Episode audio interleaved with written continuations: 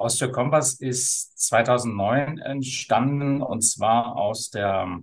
Überlegung heraus, dass die osteopathische Landschaft in Deutschland wahnsinnig vielschichtig ist. Es gibt wahnsinnig viele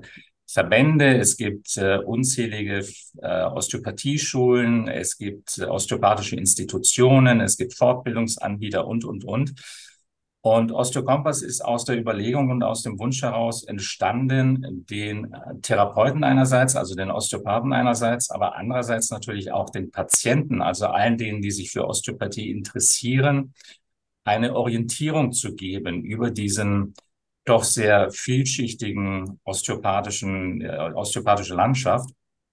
Und insofern ist ein ganz wesentlicher Baustein von Osteokompass sind tatsächlich diese News.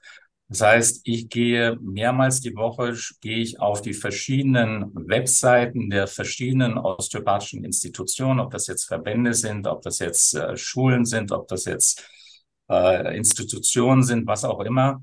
schau nach, ob die irgendetwas Neues veröffentlicht haben in Form einer News, in Form einer Nachricht. Und wenn das der Fall ist, und wenn das jetzt nicht nur die, ich nehme mal das Beispiel einer Osteopathieschule, wenn das jetzt nicht nur ein Hinweis ist auf eine nur den eigenen Schülern vorbehaltene Veranstaltung, das heißt, wenn das etwas ist, was die Allgemeinheit interessieren kann, dann mache ich daraus eine kleine News. Das heißt, ich fasse kurz zusammen, worum es geht, was von dieser Institution gekommen ist und setze natürlich auch immer einen Link mit dazu, damit der User die Möglichkeit hat, nachzulesen und das, was er auf OsteoCompass praktisch angedeutet, angerissen findet, dann nochmal konkret nachzulesen auf der jeweiligen Website ähm, der jeweiligen Institution.